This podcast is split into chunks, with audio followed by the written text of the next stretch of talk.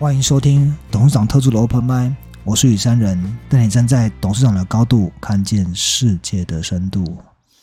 今天呢，要跟各位来处理一个特别棘手的一个问题哦。那这个问题呢，是由于我们家这两三天呢，有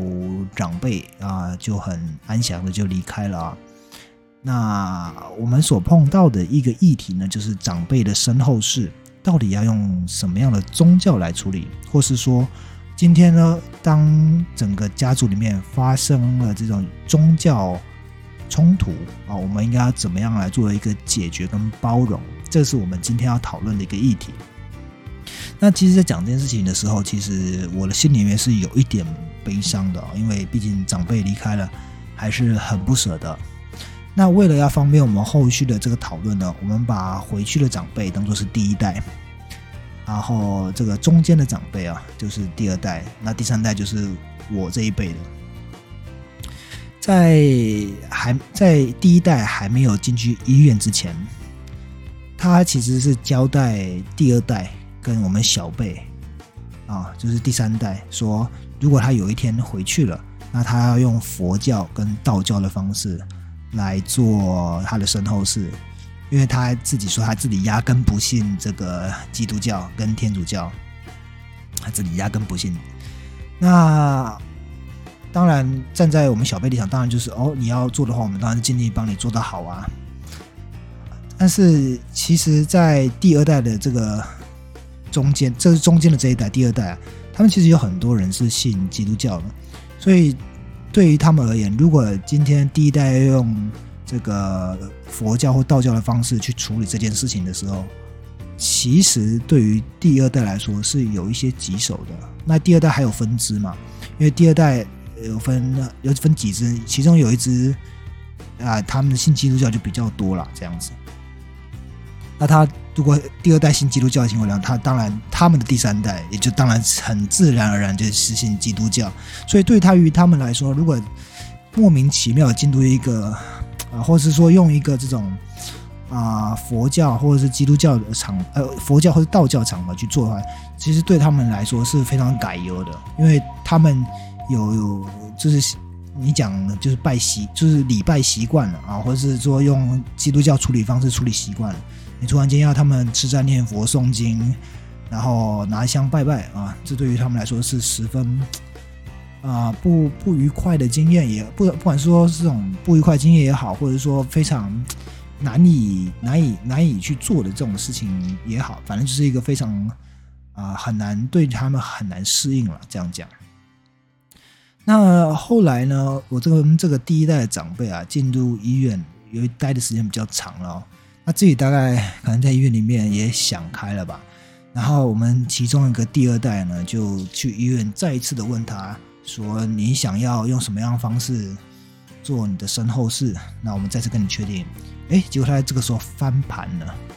他后来想想说：“啊，既然家里面大部分的人哦，这是多数决，他的这是他心里面的多数决模式哦。”但是他觉得像家里面既然大部分的都是用这种基督教的方式处理，那要不然就用基督教吧。哦，我猜想他心里面是这样想的。那这个对于我们这个第三辈被他亲自交代说我要他要用第三，就是用这种佛教跟道教做身后事的人来说，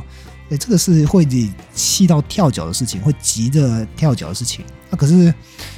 主要处理的不是我们啊。啊，主要处理是第第二代啊，而且我们小辈基本上在这种事情上面没有太多的发言权啊，那怎么办？于是呢，在这个情境底下呢，我就想出一个折中方案。那由于我呃略懂风水，略懂江湖术数啊，略懂一些神明啊，或者是这些礼仪的事情啊，所以我后来就想出一个变通方法，怎么做呢？就是在长辈啊，在昨天啊，往往就是咽下最后一口气，就是拔管的前一个刹那，我我基本上我我是最后一个赶到，因为实在是太太太赶了，因为突然间就走了嘛。我在他旁边，我刚才我就跟他说：“哎，我我叫他，我叫他，我哎呀，就是。”我就跟他说说，不管我是用台语说的，就是讲，不管哈你未来吼因安怎甲你处理，啊你若是心内底吼想要为辅助下去吼，你就卖管遮意识要安怎操作，啊，你就心中吼一心念佛，啊辅助吼绝对会听到会来甲你讲。啊，我我当初的原文大概这样说的。那其实，在讲完之后呢，我就在他旁边，我一直在帮他做助念的这个动作。那这个时候当然就牵扯到一些宗教包容的啦的这种逻辑存在了。其实人回去之后，其实最重要的就是他灵魂最重要到哪里去的这个议题，其实是十分重要的啊。现代人比较不重视这个东西，但是它是十分重要的。因为在基督教的或者天主教系统里面，他们神大部分是讲英文，他们的神大部分是讲希伯来文的。语言这个东西的一个传承，它是个神传的东西，它并不是说我们单纯用演化就演化得来的东西，它是神传的东西。所以每一个宗教，它其实有它固定使用的语言，或者说它习惯的语言。今天这个我家的这个一第一代长辈，他不懂英文啊。心里面也没有没有信过基督教，那他也没有受过洗，在这样子的一个情况底下，你说他要接受到耶稣的指引，往天堂去，呃，就是这个圣经里面的天堂去，我觉得这个几率是小的，因为你纵使到那里以后，语言也是不通的，而且。在进去天堂之前，其实进去每一个世界之前呢，无论是进去耶稣他们的天堂、佛教的这个西方极乐世界，还是道教的这个天上，啊，不管，它其实都会有一定程度的这个文通关文牒跟通关的方式存在的。如果你今天在生前不是一个很常做礼拜的人，然后他们会去考核你啊，你到底是是不是我这一边的？或是跟我比较亲近的，如果跟我不是不是很亲近的话，基本上你心中没有起正信正念，没有起这种大的念力，你他们是不会来接你的啦，就是这样的概念。所以到最后呢，我我采用折中方案，就是我直接在这个家中一代长辈的旁边，我就直接跟他说，你就念佛就对了啊，他自然就会来接你。所以其实身外的这些仪式，对于回去这件事情啊，这灵魂是很重要，因为他会引导他怎么引导他去往那个看是哪个宗教去。但是最终呢，最好的最终呢，他还是会往他这种，就是如果这个这个仪式办得好，就是回去的这个仪式办告别式这种东西办得好的一个情况底下呢，原则上在那个情境底下会有很多很多助念，那借由大家的愿力呢。来引导这个回去的人呢，就是已经离开这个世间的人呢，他们可以往他们想要的地方去。那如果因为现实种种没有办法符合长辈的这个啊心愿的一个情况底下，或者他最核心的一个思想情况底下，那其实对于我们这些小辈能做，就是由于我会嘛，然后我懂这些东西，所以我就加大念力，然后在他旁边帮他助念。而且时时刻刻间续不断的念，那同时盯着他看，那在这个盯着他盯着他看的一个过程之中，哎，我可以感受得到，就是他听得到我在跟他讲话，我很明确的知道他在跟我讲话，然后他听得懂我跟他讲话，然后呢，整个面部的表情呢，随着我念经的这过程中呢，我觉得他有不断的在放松。那这个人哈。在回去的这个过程之中啊，其实视觉、听觉这几种触觉啊，其实并不会这么快就消失。所以在念的这个过过程中，其实我还是可以隐约看到这个，就是我这位长辈啊，他眼中的神光啊，神光毫光的这一题呢，如果有机会的话，我们明天再讲。这样，那今天。主要就是讲说，如果今天碰到宗教议题的话，我们要怎么样做解决？哈，原则上，以我今天跟各位讲这例子，其实到最后的解决的方式就是用折中的方案。因为既然在世间的人比较倾向于用基督教，那我懂行的人，我知道啊，这个第一代长辈他最好的方式是用道教跟这个佛教的情况底下，那我们只好就是去跟二，这是第二代的长辈，相信佛教跟道教的这些长辈，跟他们说，就是无论何时，无论何地，想到就帮这个第一代的长辈助念，念，然后回向给他，他一定接收得到。那基本上在佛教跟道教的这个概念里面，基本上人会有七七四十九天的这个循环。那在这个循环之内，其实人的身体啊，或是人的魂，他会飘到他所熟悉的地方去看一遍。在这个过程中，如果他刚好来到你这边，那你刚好在念阿弥陀佛，诶，搞不好在那个时间点因缘际会，佛刚好听到了，然后刚刚好这个长辈的魂呢也在这边的话。他们刚刚好相应了，那他就会直接往西方极乐世界去了。所以，如果你们家跟我们跟我所面临到的这个困境是一样的一个情况底下，我现在告诉你的这个解法，或许你可以拿去做参考哦。好，那基本上现在全球啊都出现股市下跌的一个状况。昨天呢，这个道琼道琼啊，就美指啊。还大涨啊！今天基本上开盘以后，全世界又开始出现大跌的一个状况。那这个这个状况使得目前中国正在复苏经济啊，然后开始出现一些问号。在标普五百指数啊，在这一周，在这周一的时候，基本上已经进入熊市的区域了。很多投资者担心美国持续的这个通胀啊。会导致美联储更激进的资金紧缩。这个紧缩呢，包含有缩表跟升息。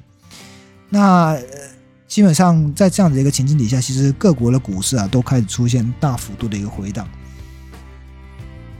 但是有一个国家特别例外，这个国家就是中国。中国呢，它在这一段时间之内，他们的一科技股啊。透过层层的一个解封，基本上有一种活起来的味道。就是你今天被人哦压进水里面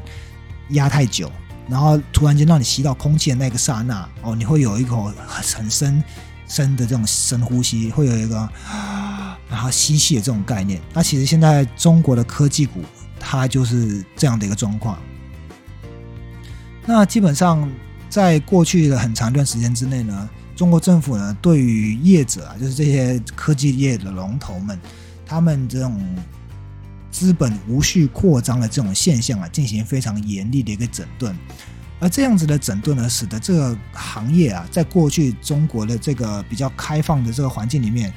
就是野蛮生长的一个状况啊，这样的格局已经发生了根本的变化。在过去很长时一段时间内，这些科技公司呢，一直作为就中国。新增这这个大学生的一个毕业就业的一个最大的一个雇主角色，但是今天呢，由于已经受过监管，所以整个市场知道你今天中国政府的底线在哪里。那过去的这种增长模式也就不适合用现在，不适合到现在来再进行使用，所以基本上。很多人还是对于中国的科技股是看着比较偏空的一个态度啊，而且呢，在近期呢，中国出使用这种动态清零的一个模式，跟很严格的封城措施，使得他们的很多很多的这种科技产业出现停工的一个状况。那停工自然也就没有营收，那这些人员各类的费用、厂房各类的租金都还是要付啊。所以，其实，在现在中国，虽然对于科技业降低监管，可是呢，整个经济的一个复苏脚步呢，还是步履蹒跚。如果你今天有投资中国的股市的情况底下，在这段时间内，还是要十分注意你的风险哦，不要把自己的风险一下开的开的太高，然后赌的太快，让自己一个不小心陷入一个这个。深渊的一个境地里面了，但是对于中国科技业来说，最糟的状况已经过去了。所以，如果要投资科技业的情况底下，可以开始考虑，好比说像腾讯啊，好比说像阿里巴巴这些公司，诶，或许你可以在里面找到一些还不错的标的。像最近新东方啊，在这几天就涨了三三四百趴啊，由于他们在找到一种新的这种直播带货的一个模式啊，他们现在采用中英双语的这种直播带货，诶，市场似乎十分接受啊。所以他们就活过来了。所以从这样子一个例子可以知道，说，哎，其实危机也是一种转机啦。我们都知道，YouTube 跟 TikTok 他们在短影音的部分呢，厮杀了一个十分厉害。那目前呢，YouTube 它的这个母公司啊，就是 Google，它就是宣布说，哎，我们现在整个的一个是每个月观看人数呢，已经超过了十五亿。这表示说，我们在短影音的这个领域里面，已经正式超越 TikTok 了。这个在市场上面的一个竞争呢，其实啊是非常常见的。因为世界上只有第一个最大的那一家公司会被拥有，会被评估成最高的一个估值，那它的潜在的可以募资。跟它潜在的这广告分润啊，可能就会有比较多的利益在里面。所以为什么 YouTube 一直以 TikTok 或者是其他的这些短影音的平台作为竞争对手啊？它这样子这么样的一个重视，原因就是因为他想要巩固他的影音霸主的一个地位。其实 YouTube 它一直是 Google 的核心主要的支柱业务之一哦。它在去年呢，就产生了超过两百八十亿美元的广告收入。其实这是很多很多的一个数字哦。所以，所以现在 YouTube 重新站回了这个世界的影音龙头角色。它其实，在某种程度上面呢，也有一点点美中较劲的成分在里面了。因为 TikTok 它是北京字节跳动底下的一个产品。北这个习近平啊，最近跟普京通上了电话。那他们呢，基本上仍然在一个互相取暖的一个状态。那这次的通话呢，刚刚好又逢上了这个习近平的六十九岁生日。在在生习近平生日这一天呢，他们彼此针对乌克兰的问题上面呢，跟台湾的问题上面，做出了一些领土上面的一些。交流，那好比说他们互不干涉对方这种主权上面的这种状况，哎，其实这种互相取暖的动作可能会持续好一段时间哦。毕竟现在处于整个世界分成两个派系的一个阶段嘛，啊比如说俄中是一块啊，然后美欧是一块，这样其实现在。有种新冷战的格局在里面。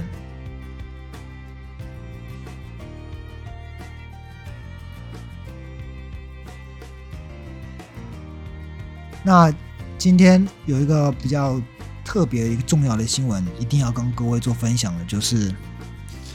俄罗斯呢，它减少了天然气的出口，让欧洲的燃料价格暴升哦，飙升啊！俄罗斯的天然气巨头啊，这个俄罗斯天然气股份有限公司呢，它最近呢，在它的管道气输送到这个欧洲气的这个气体这个管道里面啊，它降压了百分之二十五到五十，这使得这个德国、意大利、奥地利他们这个供气量啊大幅度的下跌，而现在呢，俄罗斯呢。他发现到，他似乎可以把这个能源当做武器，并且呢，在现在这个关键时间点，是夏天用电的一个高峰，各类燃料使用的高峰，以及接下来到下半年，整个欧洲呢，他们对于天然气呢是有储藏的一个需求的。他在这个时候呢，如果针对天然气的各类业务出手的一个情况底下，他希望逼迫欧盟各国。跟他做妥协，其实呢，现在这个状况啊，还涉及到很多的层面，像意大利、法国跟好像是还有一个国家的总统，我一时之间忘记叫忘记是哪一个国家，就是还有另外一个国家总统了，他们在今天啊，去这个乌克兰的前线。那他们在乌克兰前线的时候呢，就是那个那个当下就发生了空空袭警报。那其实呢，在这一次这这四国会谈里面呢，其实讲的其实还是很不开心的，因为基本上对于欧盟来说，他们其实是在劝乌克兰说，你就干脆把你东部的这两个省份呢，干脆就割让给俄罗斯就好了。那你这样子，你有台阶下，我有台阶下，这样子大家都好。那可是泽连斯基听到说，为什么要割让领土给他？明明就是他强占我们的啊！所以基本上在这件事情闹得非常不愉快啊。那虽然说在表面上面，这三这这几个国家呢，他们仍然是说，就是要不要割让领土这件事情呢，完全交由这个泽连斯基，也就是乌克兰方做决定。但实际上，他们正在施压，这个泽连斯基必须要赶快做妥协了。这个。他们之所以会有这样的动作，其实也就是因为现在进入到一个非常关键的一个时间点。欧洲呢，在制裁俄罗斯到现在呢，其实他们到目前为止仍然没有找到适当的天然气替补厂商跟替替代的一个国家，也没有任何一个国家呢，可以在很短的时间内去替补上美国这个是欧洲从俄罗斯进口的这个缺口。在这样的一个情况底下呢？欧洲各国领导人知道，如果他们这个时候在不对乌克兰做施压，逼迫乌克兰呢向俄罗斯妥协的一个情况底下，那接下来欧洲在夏季用电跟今年冬天的时候会变得非常难熬，而且这个非常难熬呢，不仅仅是人民非常难熬，这样子的一个人民难熬的情绪呢，也会直接转嫁到。他们的选票上面，进而对欧洲的政坛产生更多的这种政治压力。所以现在其实欧洲各国呢，每个国家其实都是很自私的，就是不断的在替自己做着想。那现在大家都要看，都都希望自己是好人，而且在国力上面表示说我是泱泱大国的一个状态。那大家都不愿意去做那个坏人。但是如果没有人愿意出来做坏人的一个情况底下，很多时候这种意识形态的争执啊，就没有办法有台阶可以下。那最终的结果就是，欧洲它在今年冬天的时候会面临到分裂主义再次抬头的一个状况，而甚至出现反乌克兰的声音都有可能出现。你像现在意大利的这个。天然气的储备量啊，只剩下五十二帕而已啊。德国可能还有将近七成，那你说其他的国家呢？其实这种状况已经达到连生存的东西都被打进去的一个情况底下，会有很多很多的问题产生哦。而且泽连斯基他在跟乌克兰在在跟俄罗斯打仗的时候，其实不断的在要求。各国呢提供他可以攻打啊俄罗斯的一个武器，但是其实欧洲跟俄罗斯呢通以及美国，他们都很清楚知道，必须要把乌克兰战争缩小成区域战争，所以他们各国的防长呢都很直接的表明，我不会提供你坦克车，也不会提供你飞机，让你直接去打俄罗斯，我最多就是不断的提供你各类的弹药，让你可以。对于自己的领土做防御的动作，原因是因为，如果今天把所有的战事全面性扩大的一个状况，那遭殃的就绝对不会只有乌克兰，而是所有人，是是是这个所有人呢，并不是只有单单指欧洲跟美国，而是世界上的所有人。那当然，欧洲一定会受伤的最重嘛。因为它离战场是最近的，而且战场就在欧洲本土里面，所以他们当然不可能够顺着乌克兰乌克兰的意，让他们任他们予取予求。那在这样的一个情况底下，接下来后市会怎么发展？我个人还是认为，到最后欧盟它一定会被迫，由于能源的关系，必须要跟俄罗斯做妥协。只是这个妥协的方式是采用什么样的一个模式？这可能需要现在的这些政治领导人发挥一些智慧去做解决。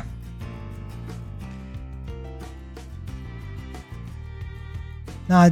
现在呢，各国开始做都有做这种货币紧缩的状态。那像今天啊，连全球最最鸽派的这个央行啊，这个瑞士的央行啊，它基本上。它之前的这个利率啊，是来到负的零点七五，那现在升了两码，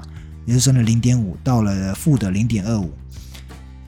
它也宣布要升息了，就是瑞士。其实瑞士央行的升息，表示着他们现在可能在国内呢都有一些资本的外逃状况，而这样的资本外逃的一个状况呢，必须要透过升息呢来略略的保住。同时呢，他们现在可能各国之内啊，有可能有通膨的状况，而有些东西呢，是我们可能在现在的这个新闻报道里面看不见的事情啊。所以他们瑞士这样子以经济高度发展，然后央行呢是全球避就是避险避险资金，或全球有钱人最喜欢把钱存到那个地方去的一个地方。基本上他们资本是不抽是不缺的，在这种央行还需要升息的情况底下，可见现在他们这些央行的领袖们，他们看到的世界可能跟我们看到的可能真的是不一样的。那也正因为现在全世界都在收紧资金了，这个中国他就不断的声明他们自己的货币啊。要走出自己的路，他们自己呢有自己的步调，不会跟全球的这种紧缩呢一起操作。其实呢，在现在这个状况呢，正好严格来说啦，其实刚好切中这个中国的下怀啊。因为中国呢，它在过去很长一段时间之内呢，也不断的在打压自己的股市，他希望在全球宽松的时刻，不断的透过自身的这种去杠杆。然后把自己的水分去到最低，然后当全球呢开始进入紧缩的时候呢，他把全球的资本尽可能的吸引到中国里面，然后呢再搭配中国央行的宽松政策，把中国的股市呢给搞起来。也就是说，当国外正在萧条的时候呢，而我国内呢产生一个强劲的复苏力道，让中国成为全世界经济的一个领头羊。其实呢，中国它一直是有这样子的一个政治盘算在里面的，而这一次似乎让他逮到这样的一个机会，所以他当然要走出自己的路，而不会随着各国的央行这种升息的态势啊随之起舞了。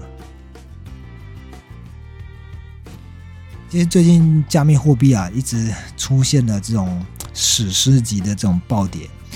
除了前几天说的这个 cels celsius Network 啊，然后 Coinbase。今天呢，出现了第三家公司爆雷喽。这家公司呢，就是有这个全球加密货币最大的对冲基金啊，这个 Three Arrow Capital 这个三箭资本呢，它出现了这个保证金被追缴的一个状况，也就是有爆仓啦，有有仓位被抢平了啊。这个东西呢，其实反映出现在全球的资本呢，不断的从风险资产里面撤退的一个状况。而全球风险资产中最大的，除了科技股以外，那就是比特货币、比特币的这个产业了。所以各位手上有比特币的一个情况底下，以我过去对于比特币的一个观察了，我是觉得说，你手上如果有货，如果货是你可以接受的这个成本。然后呢，又不是一个你的吃饭钱的情况底下，你买着丢着，搞不好他哪一天又回来了。啊，如果你今天是有自己严格停损的人呢，我会建议你现在赶快卖一卖，要不然可能还会有低点出现。